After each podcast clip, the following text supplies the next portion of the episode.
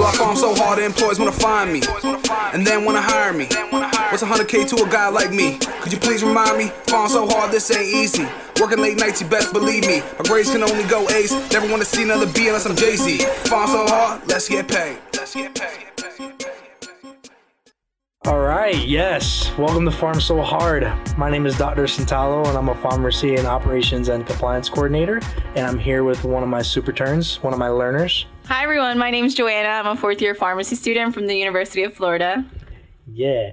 Today, we're talking about workload and productivity, specifically focusing on external benchmarking and just a brief overview. So, this is part one. So, we're going to be three episodes of workload and productivity and how that impacts you all.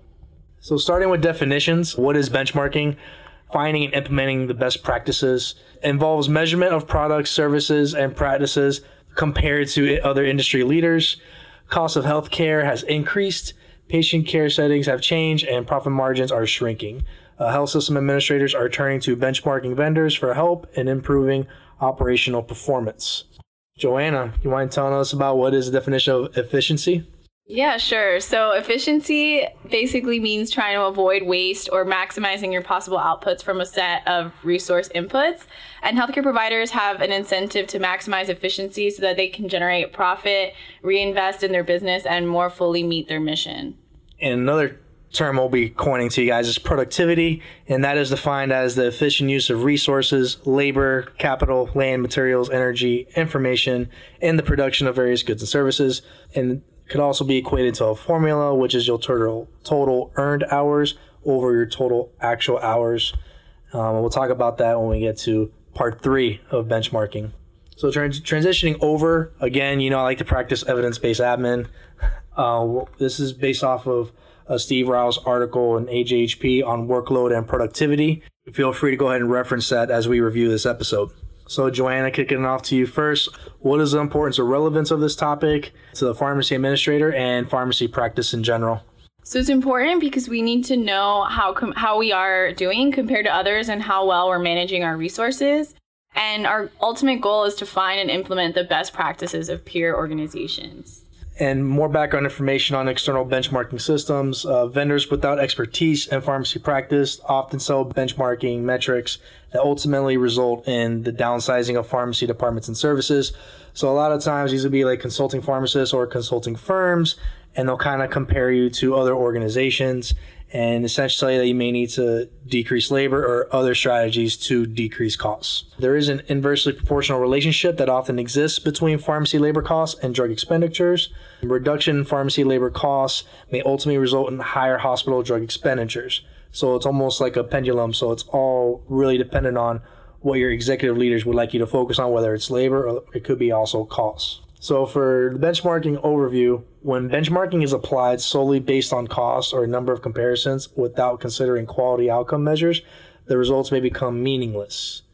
And Joanna, do you think there's a gold standard? No, there's really no gold standard for measuring health system pharmacy product- productivity that has been published. Although many pharmacy productivity workload ratios have been published, uh, most are based on simple labor efficiency metrics that are tied to orders processed, doses that are billed for, and full time equivalents utilized per discharge.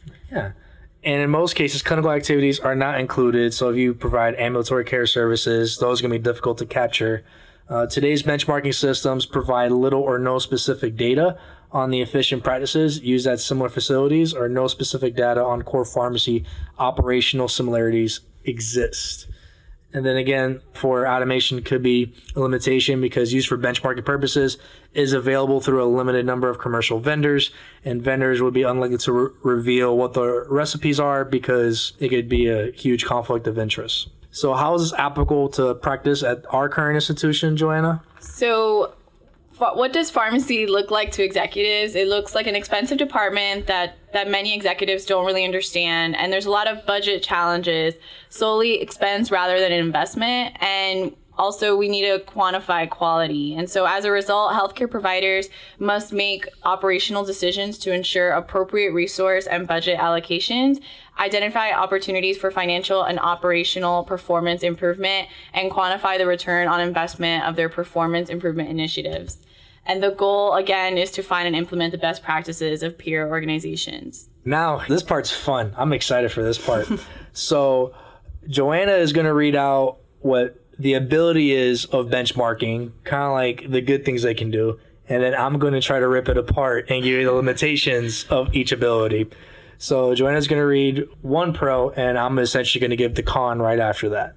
All right, go ahead. Start it off, Joanna. What you got for me? All right. So benchmarking has the ability to determine the value and effectiveness of pharmacy services. So that would be under the assumption that all pharmacy departments value the same thing.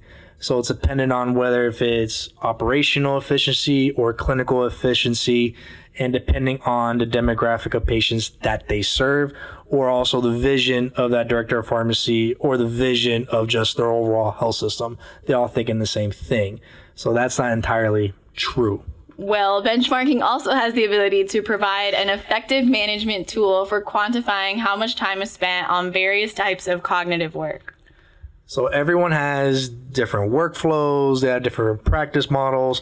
Their RVUs may be different, RVUs be, being relative value units.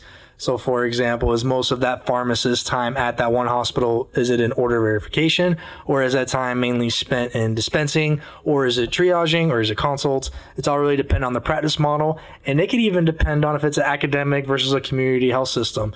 So again, there's some challenges there.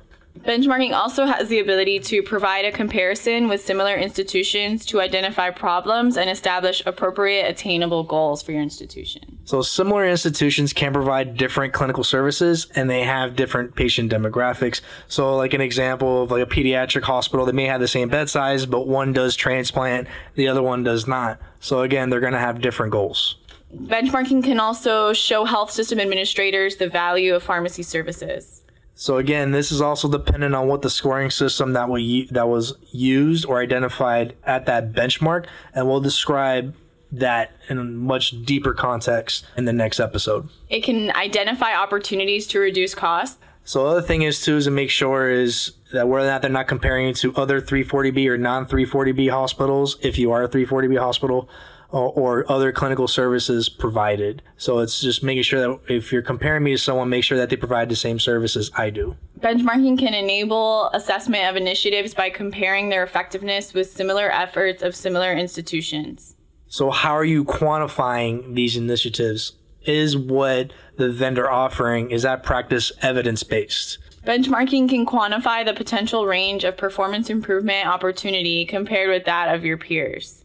So how are they going to accomplish this? I think this is cool in theory, but I haven't read or seen this actually ever being accomplished because a lot of times for, in terms of performance improvement, a lot of health systems kind of use their own internal kind of scoring and making sure that number is actually evidence based. So it's kind of similar to what the previous statement was. Like, is it evidence based in terms of how we quantify it?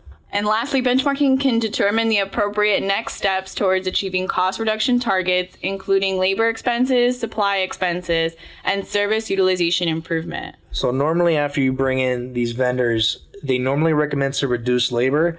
And how do they incorporate automation in the equation? Like, if you're, are you comparing me to a hospital that has IV robots? Like that's not really fair. Um, do they have something that can show how drug expenditure would increase with a reduction of labor? Also, kind of like we discussed earlier with, with, how the pendulum swings. So if you promise I can reduce labor in terms, how am I actually going to reduce drug costs as well? And there are some other limitations. Inpatient drug expenses may be combined with drug expenses from hospital clinics, infusion centers, procedure areas, etc. Uh, revenue adjustment factors based on ratio of total inpatient and clinic pharmacy charges to inpatient pharmacy charges.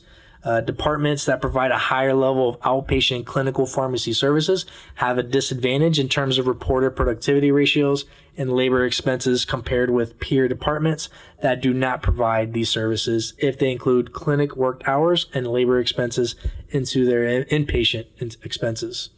And also, a single type of patient and his or her medication expenses can significantly change the reported cost performance between two otherwise similar pharmacies. So, this goes back to what Oscar was saying about transplant medications. But this also includes antibiotics, anti infective agents, chemotherapy, blood factors, etc. Other things that the article also noted clinical activity measures ambiguous or, or, and can be unclear and lack meaning. Uh, reporting of pharmaceutical manufacturer rebates or expired drug credits are not normally applied into their formulas. Uh, disproportionate share contract 340B participation is not readily flagged in vendor systems. So just making sure that if you're a 340B hospital, you're compared to another 340B hospital, etc. And also vendor reported labor costs and productivity ratios, suggested key performance indicators are flawed and often used inappropriately within organizations. So we quickly ran through a bunch of things about just what external benchmarking is in general. Joanna, can you provide us with the summary? Definitely. So I think in summary, it's important to note that external benchmarking can help see where your pharmacy department stands with other departments, and understanding who is in the peer group and components of their formula is significant. Um, but there are also many, many limitations, like we discussed. Um, to mention a few, there's no gold standard or evidence based literature on this. There's variability to which pharmacy departments provide distributive and clinical services. Also, we are unable to incorporate outpatient services into these formulas, and vendors do not easily identify peer groups or reveal components of their formula. What Joanna was saying about that is that they won't really tell you specifically everyone they're comparing you to. They may give you one or a handful. So it's very important to kind of get that list if you are kind of negotiating with these vendors. So great, all great points, Joanna. And again, limitations of this article. It, is an older article, but it does appear to be well researched and it's definitely unbiased. A lot of great information from this article. Um, I believe it still holds water today. So again, uh, we're going to wrap up and then hopefully you guys listen in for part two coming to you guys soon. Joanna, you did a great job. Thank you, audience, for listening in. And again, I'm Dr. Oscar Santalo and I'm with Joanna Longueira. Yeah. All right. Thank you, guys. You guys have a great day. Thank you.